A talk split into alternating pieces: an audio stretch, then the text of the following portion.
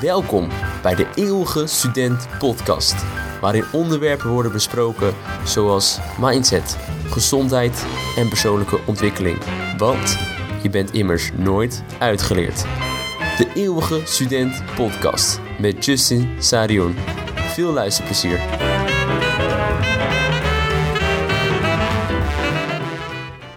...29 jaar was deze persoon toen hij naar Italië ging om te reizen. En hij leerde veel van het land en de cultuur. Maar wat hem het meest bijbleef was koffie, de Italiaanse koffiecultuur. En dit nam hij mee toen hij terugging naar zijn eigen land. En hij wilde er iets mee doen. Dus hij besloot een bedrijf te beginnen. Een bedrijf met de Italiaanse koffiecultuur daarin. Vandaag de dag kennen wij dat bedrijf onder de naam Starbucks. Dit is het verhaal van de oprichter en bedenker van Starbucks, die geïnspireerd raakte door zijn reis door het van koffieland Italië. En dit is precies het voorbeeld wat wij vandaag gaan bespreken in de aflevering. Aflevering 6, Backpackers, Toekomstpackers. Maak herinneringen voor de toekomst. Deze specifieke persoon is geïnspireerd geraakt en door de inspiratie is hij een bedrijf begonnen wat nu miljoenen, misschien wel miljarden waard is. Maar het hele idee, de hele trigger, kwam van het reizen door Italië. En zo heeft hij dus eigenlijk door een reis te maken zijn hele toekomst veranderd. En als we reizen, kan je superveel lessen leren. Helemaal als je alleen reist. Omdat je dan helemaal alleen bent in een nieuw gebied of een nieuw land met een andere taal, een andere munt. Dus je leert heel veel van jezelf, maar ook hoe je moet omgaan in andere situaties die buiten je comfortzone zitten, als het ware. En mensen zijn ook als, uh, geëvalueerd door niet op één plek te blijven. Als we kijken naar de geschiedenis van de mens, de mens heeft altijd de neiging gehad om nieuwe plekken te ontdekken. Of het nou was vanaf Afrika naar Azië, naar Europa. Elke keer ging, gingen mensen weer op zoek naar nieuwe gebieden om weer nieuwe dingen te leren. Dus je leert jezelf kennen door uit die comfortzone te gaan. En vaak wordt het gezien als iets psychologisch, maar dit is eigenlijk heel letterlijk uit je comfortzone. Letterlijk uit het land gaan waar je bent opgegroeid. Of letterlijk uit de straat of misschien zelfs de stad gaan waar je bent opgegroeid.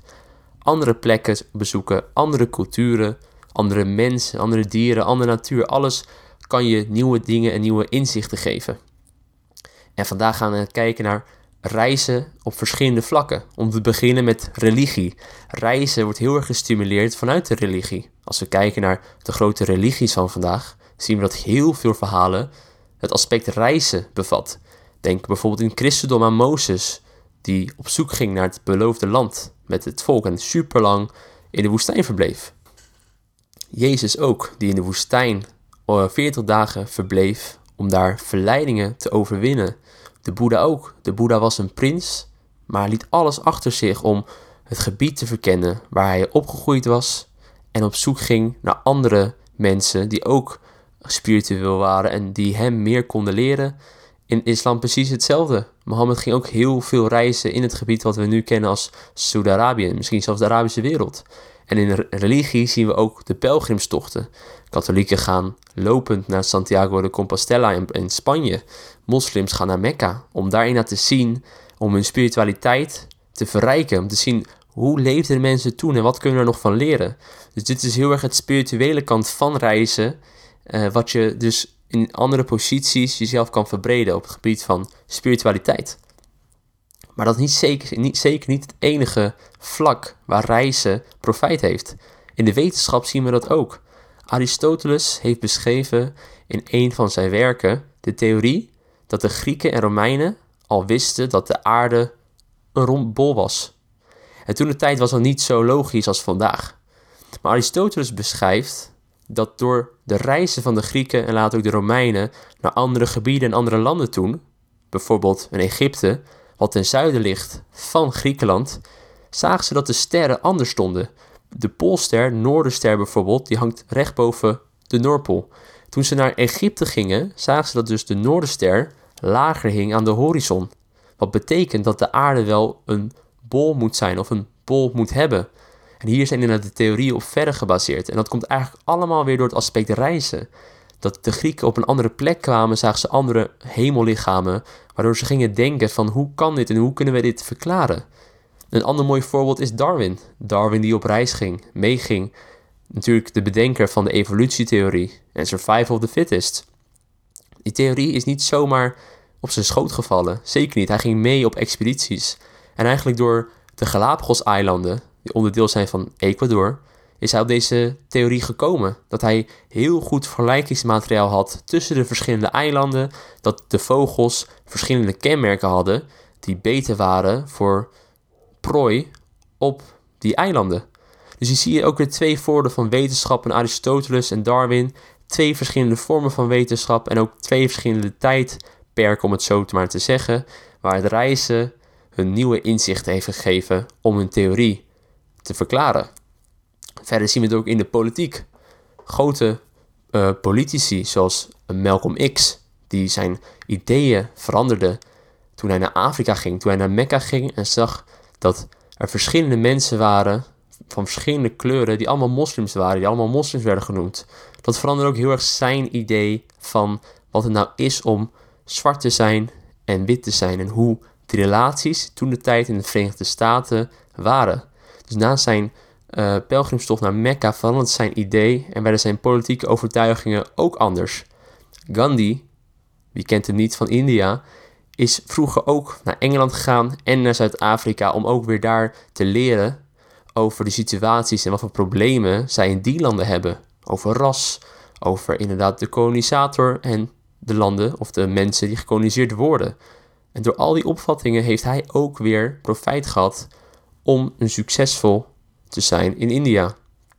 Er zijn nog een tal van voorbeelden op het gebied van politiek. Marco Polo kan je even ook rekenen tot politiek, die bekend staat om zijn dagboeken over de zijderoute Mongolië en China. Een Fidel Castro, een Karl Marx, een Milton Friedman, een Hayek. Dit zijn allemaal mensen die hebben gereisd of andere mensen hebben opgezocht in andere landen met dezelfde problemen om daarvan te leren. Dus je zag bijvoorbeeld dat een Fidel Castro, die een bepaald idee had, ging naar Colombia om daar te leren over het socialisme. Karl Marx ging eigenlijk zijn theorie, heeft hij gezien in Engeland, in andere gebieden in Europa, hoe de arbeiders uh, problemen hadden en aan het struggelen waren met het werk. Zo is hij tot de theorie gekomen. En in Milton Friedman, een bekende econoom, heeft samen, een Amerikaan trouwens, met andere Europese mensen die op hetzelfde uh, ideeën en overtuigingen hadden van economie en het neoliberalisme, om daar samen te bespreken, om samen tot de theorie te komen en overtuiging. En die heeft hij ook weten te verspreiden door samen te werken en nieuwe inzichten van mensen van andere landen te kijken. Want de laatste net op het gebied van innovatie zien we het ook. Het verhaal waarmee ik begon, de man die naar Italië ging en Starbucks oprichtte, zo zijn er nog een tal van voorbeelden. De man achter Red Bull is daarachter gekomen toen hij in Thailand was en zag dat alle tuk-tuk-drivers, of bestuurders moet ik zeggen, als het ware een drankje dronken om wakker te blijven. En dat drankje nam hij mee naar Europa, maakte er een miljoenenbedrijf van, wat wij nu kennen als Red Bull.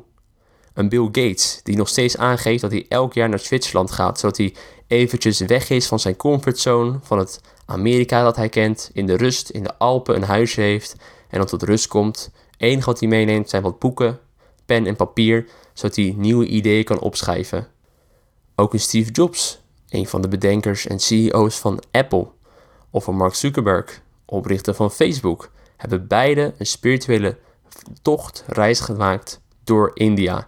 En beide geven aan dat deze reis een hele grote impact heeft gemaakt op hun persoonlijk, maar ook op het bedrijf en de resultaten die ze hebben behaald in het leven. En dit geeft ook weer aan dat op zoveel vlakken kan een reis je in beïnvloeden op, op religie, wat we net zeiden, wetenschap, politiek, innovatie. Nog een innovatie is een Tim Ferriss, een schrijver van de 4-Hour Workweek. En ook een bekende podcaster en blogger, die al sinds zijn 15e al heel veel van de wereld heeft gezien, doordat hij een lange tijd in Japan ging studeren. En uh, daar nog veel van Azië en andere gebieden heeft gereisd. Maar ook een Mark Manson, schrijver van The Subtle Art of Not Giving a F, of Everything is F, een boek about hope. Een bestseller die al door meer door 54 landen heeft gereisd en zo door nieuwe inzichten is gekomen. En zelf heb ik dat ook ervaren. Ik heb het genoegen gehad om al meerdere landen te zien in Europa, Azië en Zuid-Amerika. En ik moet zeggen, daar leer je zoveel van. Je leert zoveel andere mensen kennen, maar je leert ook jezelf kennen. Uh, ik zou iedereen aanraden om minstens één keer in zijn of haar leven alleen te reizen. Al is het voor een dag, al is het voor vijf maanden, dat maakt niet uit. Het leert je heel erg om op jezelf te zijn, verantwoordelijkheid te nemen en onafhankelijk te zijn. Want op zich, als je op reis bent, in principe, je hoeft niks.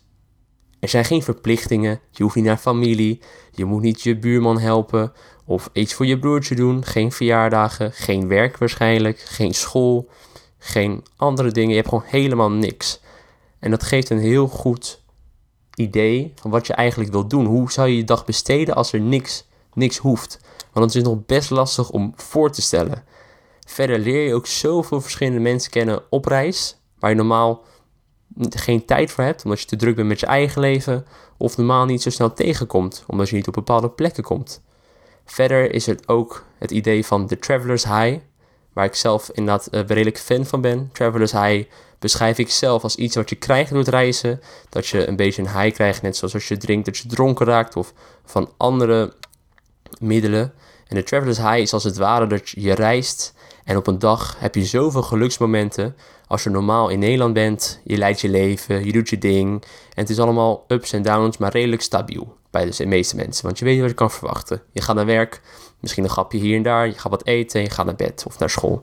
Maar als je aan het reizen bent en ook echt aan het backpacken bent, ontmoet je soms de raarste of interessantste mensen. Binnen een kwartier heb je de leukste gesprekken. Ga je uit eten, ga je naar een feestje, ga je een hike doen, een berg, wat voor Nederlanders soms heel speciaal is, omdat we uit een uh, platteland komen, of in ieder geval een vlak land. Allemaal geluksmomenten die je normaal in Nederland misschien in drie maanden ervaart, kan je soms in een dag of in een week ervaren op reis. En daar krijg je een beetje een traveler's high van. Dat het mooi lijkt, het leven is mooi en dat de wereld letterlijk aan je voeten is. Omdat je de ene dag ben je misschien in Rio de Janeiro in Brazilië en de andere dag ben je alweer in een andere miljoenenstad. Terwijl je aan de andere kant van de planeet eigenlijk bent opgegroeid.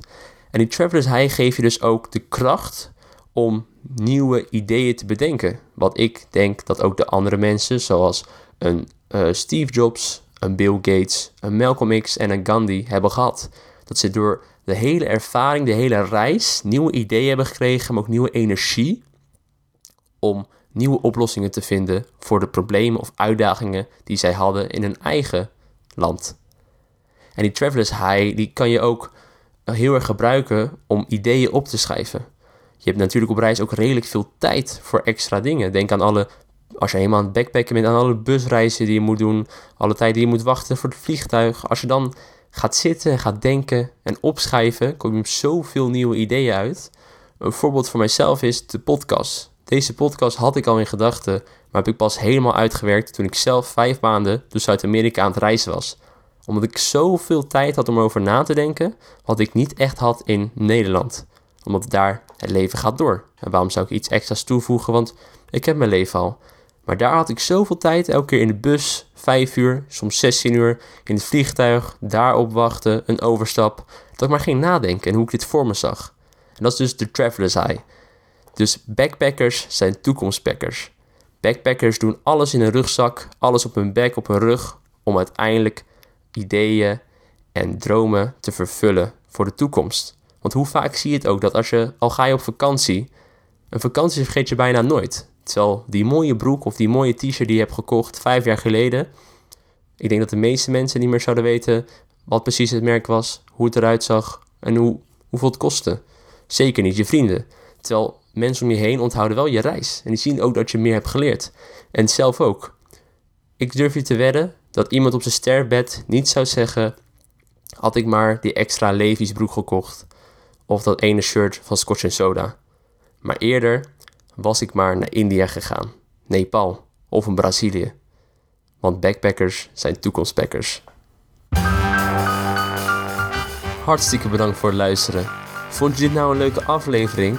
Vergeet dan vooral niet om te liken, duimpje omhoog en te subscriben. En vergeet ons ook niet te volgen op social media. YouTube, Soundcloud, Instagram, Facebook en LinkedIn. Gewoon onder de naam De Eeuwige Student Podcast. Nogmaals bedankt en tot de volgende keer. Dit was De Eeuwige Student Podcast met Justin Sarion.